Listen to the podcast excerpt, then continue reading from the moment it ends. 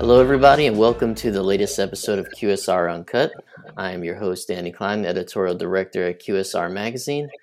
So, Ben is actually not with us this week. He is tied up in a few things, so he will return the next episode, I hope, unless he's also disappears. But this week we have a very exciting guest and a fun topic in general. We have Dave McDougall, the CEO of Your Pie. So, Dave, I will um, kind of open the floor to let you talk a little bit about the brand you know, I, I, think personally a very interesting space. You know, that fast fired, customizable pizza world was, you know, really one of you're one of the early entries into it, and it, then it just exploded, and then it had its kind of its own COVID uh, challenges compared to some of those big takeout and delivery guys. So we'll get into all those little things, but if you want to just talk about your background, I know it stretches back three decades, and you know, talk a little bit about the brand.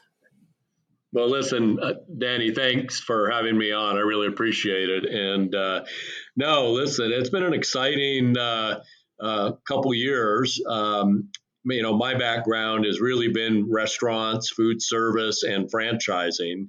And like a lot of us in this business, so we all tended to cut our teeth uh, back in the day working in a restaurant, whether that's washing dishes and bus- bussing tables, waiting, cooking, you know, bartending, whatever. And uh, I know there's a lot of folks today that certainly cite those early work experiences as the foundation of, you know, how their careers have gone. So, and I certainly would say that. Uh, I've been with Pie now a little over three years. Uh, I came on board with Drew French, the founder. Uh, Drew, who founded the company back in 2008 and certainly claims that we were the first fast casual down the line uh, pizza. However, there are a number of others that came shortly thereafter, and certainly some very good ones. But uh, but I, I, became involved just with my restaurant and franchising experience to to really help assist Drew uh, with bringing the brand to the next level. And you know, here we are. Now, there was a little bit of a derailer back in 2020 that thwarted many of our plans. Uh, but I would say through that, we actually have come out of that stronger and better. yeah, and we'll we'll definitely get into uh, what happened in that stretch. I was actually so what we're doing. Uh, we have a young leaders to watch uh, feature we do every year, and and one of your employees is on there. maybe we'll, we won't say who it was just so we could surprise her. But I, uh, there was something there that she, you know, has been with the company from 15 stores to more than 80, which I thought was really kind of a a crazy thing to consider. I mean, just talk a little bit about the growth uh, part of the brand. You know, obviously we had that kind of situation there in uh, 2020, and then where it goes from here. But how fast has this uh, concept grown, and, and where does it still have you know room to get to? Well, it, you know, the, the, the biggest part of our growth happened really from 2016 through 2019. And we were pushing about 20 new stores a year at that point, um, which got us up, you know, into the mid 70 open unit range. Today, today we're at uh, 74 open stores, have uh, about 40 uh, in the pipeline. And but I will say the last couple years, from a franchise development standpoint, we initially pulled back and and really focused on let's make sure we protect what we have and and let's get through this this pandemic and help our franchise owners get through this pandemic. yeah, I mean, okay, so let's let's talk about how it made the brand stronger because I think pizza in those early days was really seen as kind of the golden you know child of quick service in terms of the type of cuisine that was you know resilient to what was happening in the you know pandemic landscape. But um obviously it was a bit of a different situation if you welcomed most of your business inside the four walls and suddenly you had no dining room. So i mean where were you at the beginning? What was that kind of early plunge like? And then what did you have to do to adapt to then turn this conversation in the other direction well, you know the old saying, sometimes you get lucky. um, when I came on board in 2000, the end of 2018, um, the company had already made a decision to move to a new POS provider, uh, which was the NCR uh, Silver Pro platform. And so we really spent a good part of 2019 implementing that. At the same time, we made changes with our online ordering vendor, our loyalty uh, provider, and even as far as our um, resource uh, site that we have for our franchise owners. So we made a lot of change. Some people would have said, man, I had one person say, Dave, that is a lot to do in a short period of time. Uh, it didn't come without its stress uh, and difficulties, but we got it done. And so as we we went into 2020, kind of part of the plan or the strategy and objectives that year was really how do we leverage this new online ordering tool with a fully integrated um, uh, ability now with the third party providers to bring things right into the POS versus tablets and phone calls and all that good stuff. Uh, and so that was kind of we were going to kind of slow walk that. I one of the things I was trying to be conscious of though is because of all the change in 19, uh, it, it, it had created certainly some difficulty uh, relationship wise within the franchise community and the franchisor. And certainly we learned a ton what we do different next time. But that beside the point, um, we we had gotten it done and and so as we get into 2020 and then all of a sudden it's March of 2020 and our business traditionally has been 80% dine in 20% takeout and delivery but I would say most of that takeout honestly was people walking into the restaurant and saying I just wanted to go and right. we're yeah. doing it as they walk down the line very little was really online ordering and third party delivery. Um, with that said, obviously, what happened in March of 2020 kind of changed our world. And the, the fortunate thing was our business was deemed an essential service, so we could we could be open. Uh, although there was a lot of trepidation with owners about why do I want to be open? I mean, are we going to get sick? What's going to happen to our teams? You know, our our customers, our families. Um, but as we got through that, we really pivoted hard to start focusing on hey, you can still get the great pizza you love and do it via online or do it through one of our third party partners. Uh, and we had the technology to make that happen. And that's what I kind of say sometimes you get lucky because we really had some of the most state of the art and advanced systems uh, in place going into this. I couldn't imagine trying to make that change when all the you know all these other this was going on with the pandemic. So so with that, um, we were able to. And my big push with the owners is listen. You got to keep cash coming in the door, and it may not be at the levels you're you're accustomed to, but it's just critical to keep cash flow. Uh, and we'll continue to work through this, but none of us know where this is going. And um, so that was really, to me, a, a, a really pivotal part for the brand. Uh, and what it's where it's led us today has put us uh, clearly in a much much better place and how we have leveraged the uh, how customers want to do business with with digital ordering, third party delivery, curbside, etc. Yeah, you know, oddly, uh, my company was also deemed a essential business. I don't, and you know, I don't know what the reason for that is exactly. I guess we were providing essential service to somebody, but we were able to stay open throughout too, which was very, uh, very, very interesting. But you know, some stuff you mentioned there. You know, I was I was just at a conference recently, and and one thing that some operators talked about was perhaps the lasting change is you know, of course, innovation, but maybe more just how fast restaurants and how willing they are to actually make some of these things happen. I think, you know, before, especially in franchise systems, you know, if you wanted to roll something new out, you know, you had to really run it through a lot of different channels and the stage gate and whether or not you can present the ROI to operators. And we all just got a lot more adept at going quick with things. And then that seems to maybe be part of our operating playbook moving forward.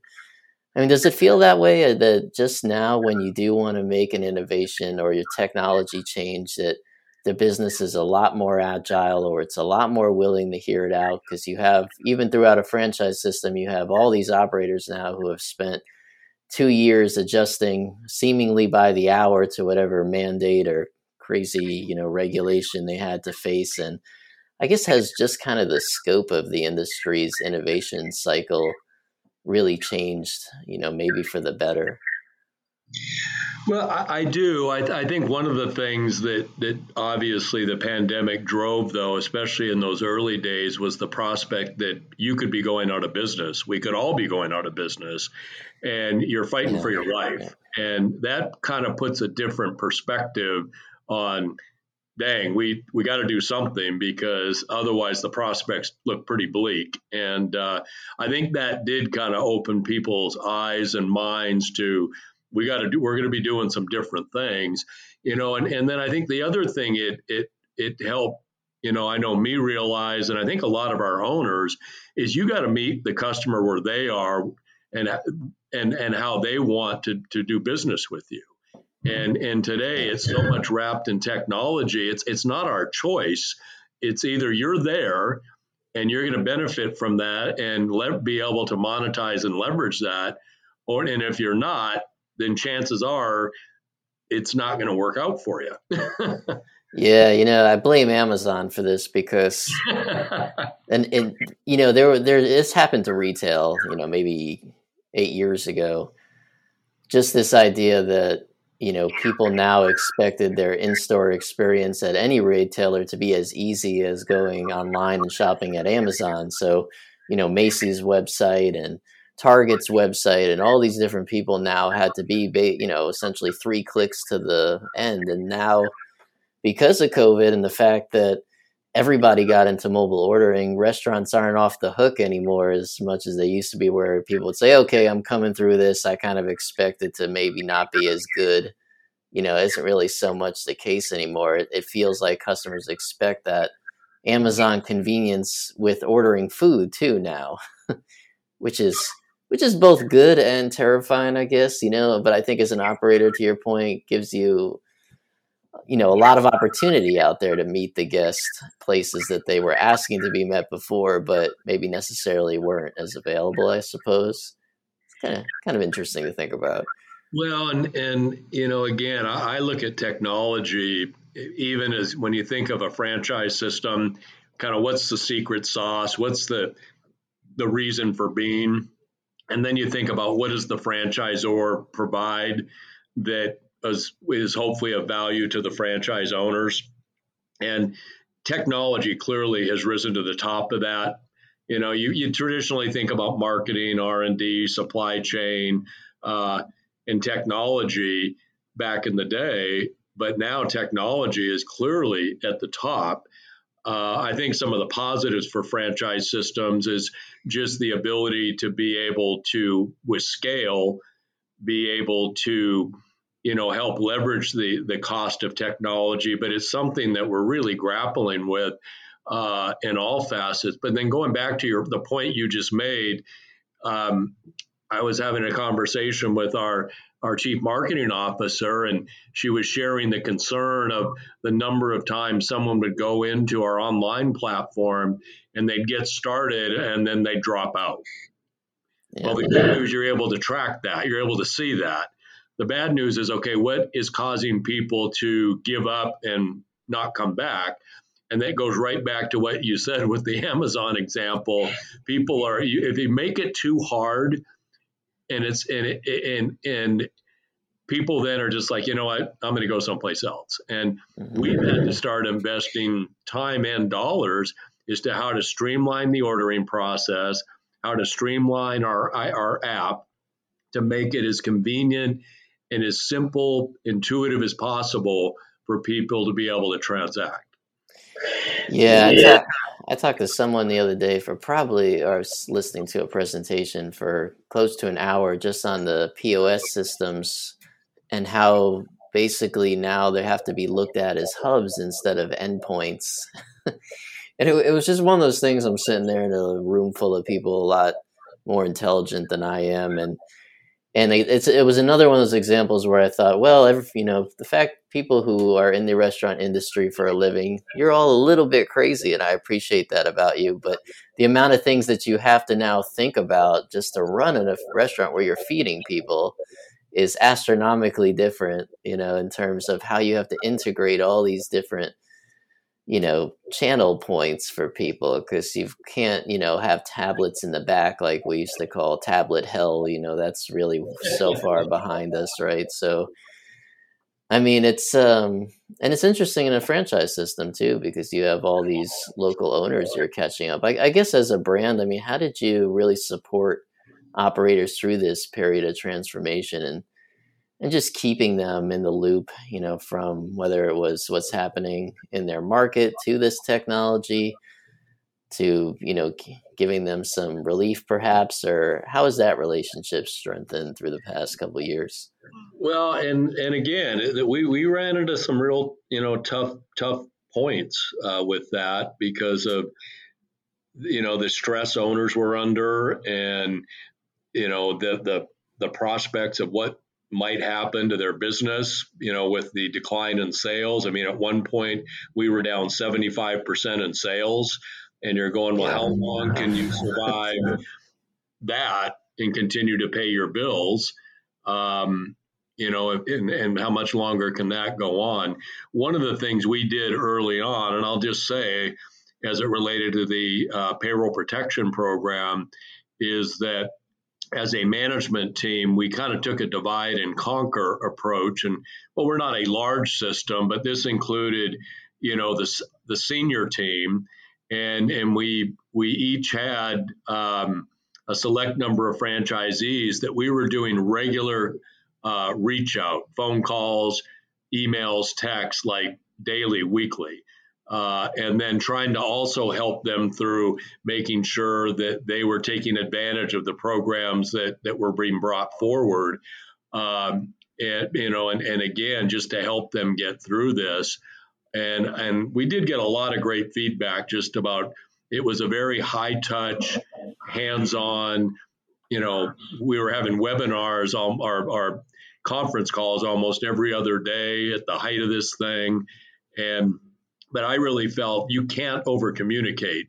And as, as, as situations are changing, we need to be putting ourselves out there and then also brought some experts in that could talk to the owners you know from the on the finance side and how can you deal with with you know how do you deal with your landlords and approach people not in a you know in a more collaborative way not an aggressive way and and so there was there was a number of things that way that we did to, to try to help them through.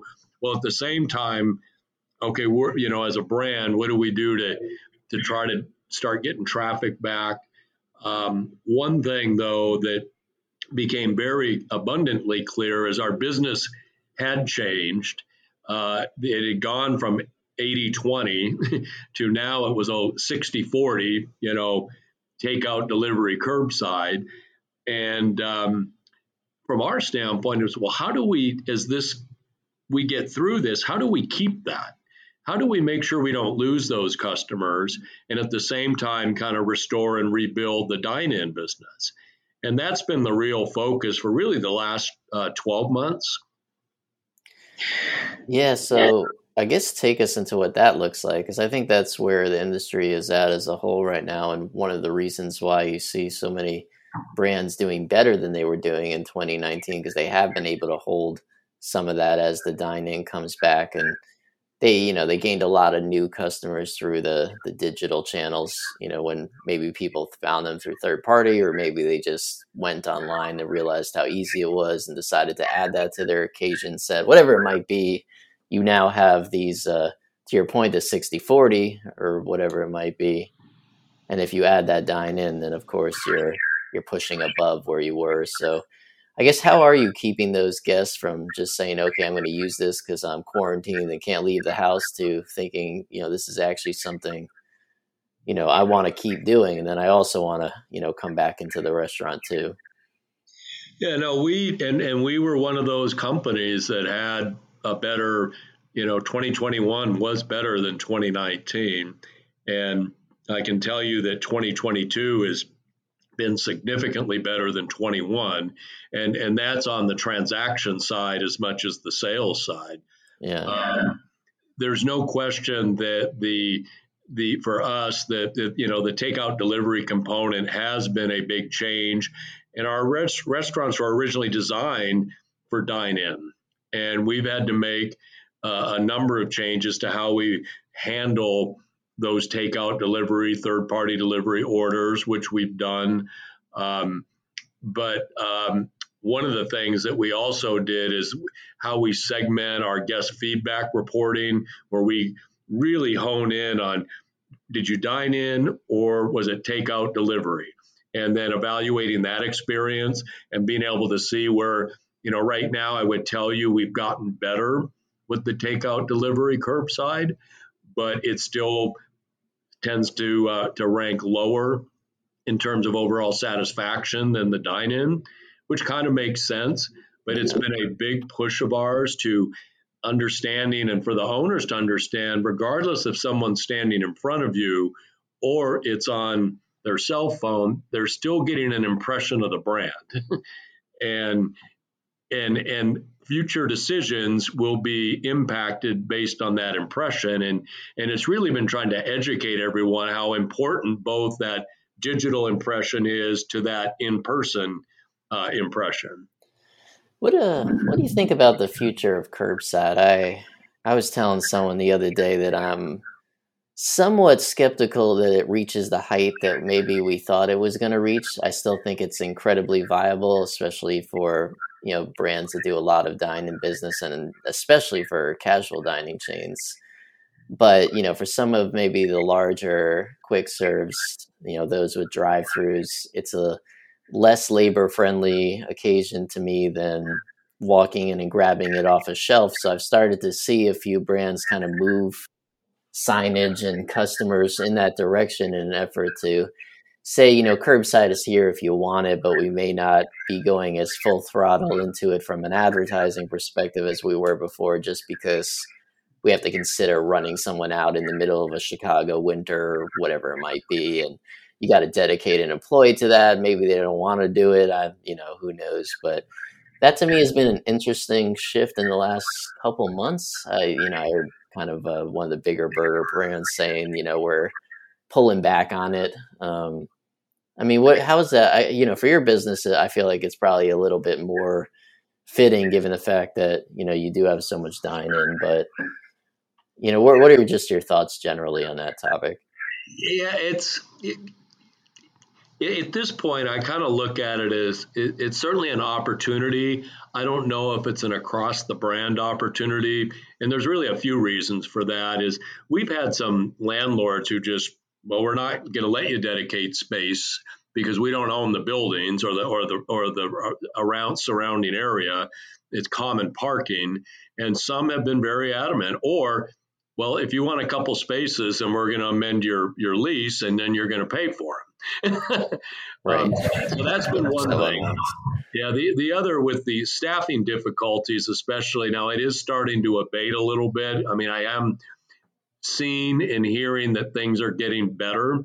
But there was a point there, if you were going to be down to having to run with minimal staff, that was one of the first things that had to go because you couldn't afford to have someone leaving the line and running outside. Yeah. Um, and uh, and it didn't seem that customers were too inconvenienced by that to say, okay, I'll turn off the car and walk in and just get it. Uh, and I think some that's where a lot of operators said, well, it didn't seem to be a problem. but I, and I think customers were understanding of the staffing difficulties uh, that a lot of restaurants uh, had been dealing with.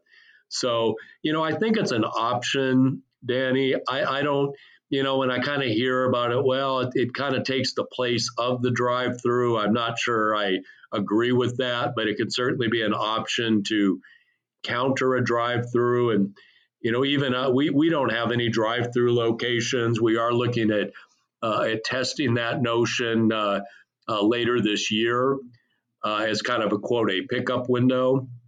Yeah. So we'll, we'll see how that goes. But most of our our restaurants tend to be located in strip centers, and I can just you as you probably are aware those those end caps and strip centers that have drive-throughs are premium real estate. yeah, you know, to me, the the pickup window is the uh, drive-through equalizer more so than curbside going forward. Um, because I, I, think one of the things about curbside as a consumer, for that type of consumer that's really into the no contact, no touch, uh, basically don't want to see or speak to anybody, you know, version of eating. you know that that actually is a little bit of friction because you got to open your window you've got to tell them you're there. You know there was some technology to kind of hit a button but that wasn't you know everywhere. So a lot of times you got to pull up you got to call. A lot of things that people just didn't want to do. Whereas the pickup window you know texas roadhouse throwing those on the side of course what chipotle has done. I mean that's you know that mobile order ahead pickup window occasion is really an amazingly convenient thing. And but to your broader point, the real estate involved in that's a lot more complicated. So, you know, and as someone once told me, our drive-through really did well last year, so we want to build more of them. But so does everybody else. Right. And, you know, that's that's kind of where we're at, and the landlords know that, and so the people who are charging for it. So, you know, kind of to another broader topic, and you know, something we kind of is omnipresent these days is you know inflation and supply chain and and kind of what it's doing the prices. I mean how are you all dealing with that? I mean have you had to you know i think consumers have been pretty uh, similar to labor have been understanding of, of how restaurants have had to price their menus but you know do we get to a ceiling at some point? You know is gas the thing that pushes us over the edge? You know i, I don't know the answer to that yet but how are you all thinking about it well, yeah, I mean, there's certainly some headwinds right now with with you know fuel prices and uh, commodities, some of the commodity prices, supply chain. We certainly have taken some price, but more you know more focused on our, our part is really on transactions, which um, from a transaction standpoint. We, you know, we are seeing positive growth. So to me, that's a great sign. I'm a little worried of when does all of this where they hit the consumer and they go, stop, wait, I, I don't have as much expendable income now. because um, because the, the gas price increase was very fast. I mean, that came on really, really quick. Uh, we also are in the business of making dough, and we're certainly feeling the squeeze on flour. Uh, I had kind of thought you know, coming into this year, we were going to see a little relief on on some of the commodities like wheat, and obviously the opposite things happen now, and and so that's something we're having to contend with too, and have been kind of absorbing some of those increases. Um, but we're now being forced and faced to have to start passing some of those costs along uh, to the restaurants, which in turn doesn't help them, and that ultimately finds its way to the consumer. Uh, I'm just hoping this wheat thing, because that that's going to affect a lot of businesses. Um, you know, that this potentially can settle down, but I I don't know.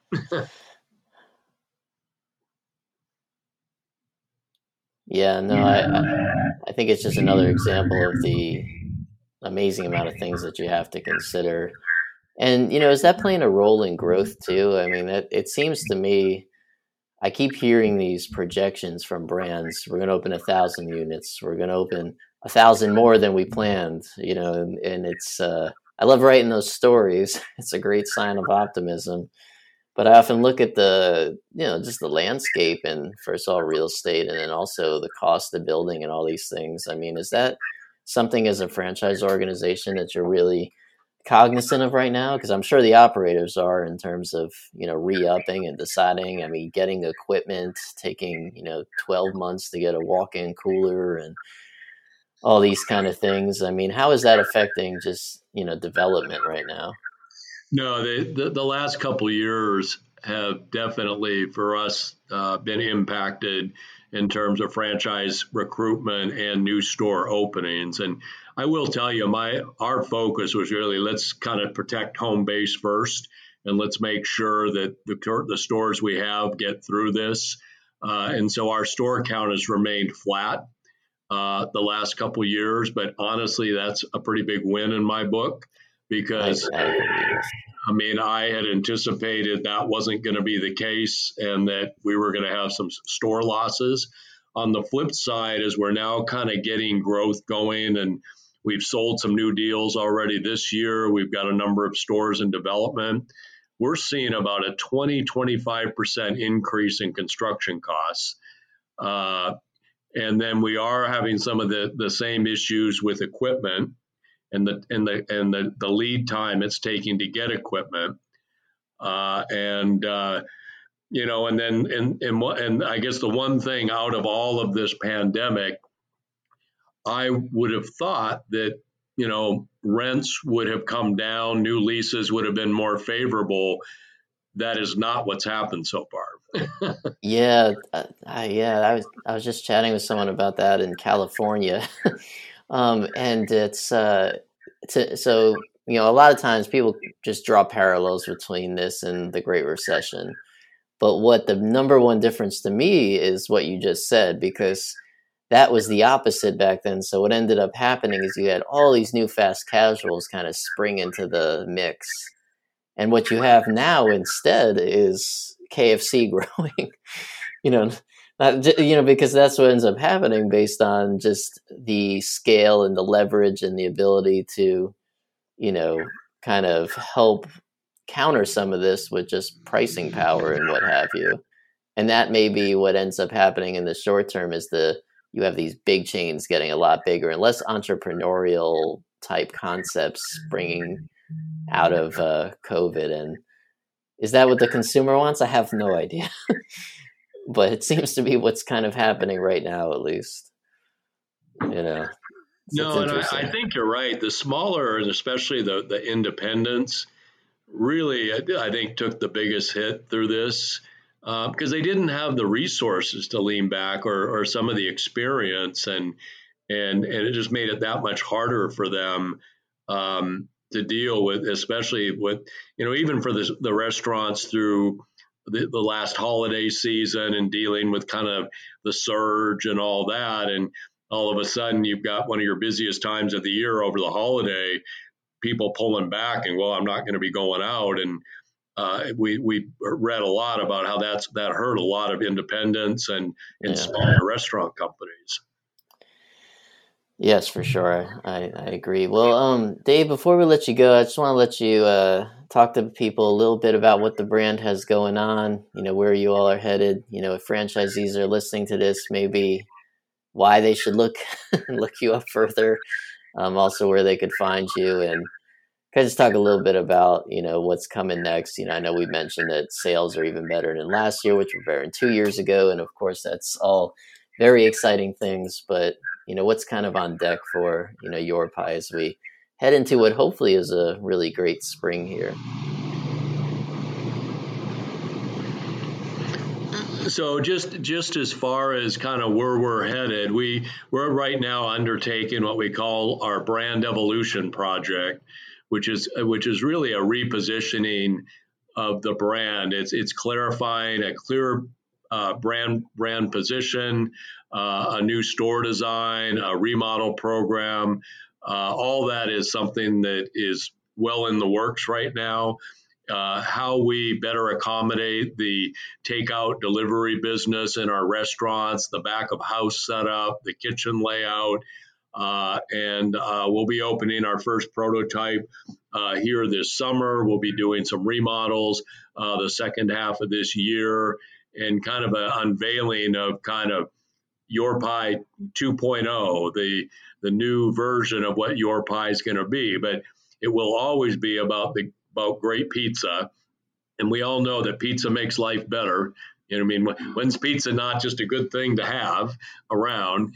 And uh, really, really leveraging that, and then at the same time, you know, continuing to advance our our uh, digital uh, investments and how we improve uh, that customer experience when they do business with us digitally, uh, our social media uh, marketing, and and those types of things. So, uh, you know, I feel like through this we put a lot of good programs in place, and we'll continue to leverage those. And at the same time, adding additional resources to the franchisor, bring bringing in, you know, uh, bringing in ex- experience and expertise in critical areas to help us uh, continue to grow the company. But but we want to grow smart and we want to to grow profitably and, and ensure that the owners that are coming in and the ones that even the existing ones that are opening stores uh, are opening successful stores. Uh, like you said, I'm not one about big, audacious, you know, calling out big numbers. I want to just make sure what we're opening is working and the folks that are, are operating them are profitable. I, I think that they probably appreciate that. you know, instead of some giant uh, general uh, numbers there. Well, you know, Dave, thank you so much for sharing the the brand story and your thoughts on the industry with us. You know, we'll continue to follow along, and of course, for those who read QSR, you'll notice that Dave publishes articles quite often in our uh, on our website. So, you know, we we always appreciate your insight. Always good from the operator's uh, perspective versus you know ours, of course. So, thank you again so much, Dave, for joining us, and um, yeah, we'll we'll be following along. Well, and again, you can find us at, at yourpie.com. An easy site to remember. Yes. And, uh, all right. Well, th- and everybody listening, you know, thank you again as always, and you know, we'll see you next time.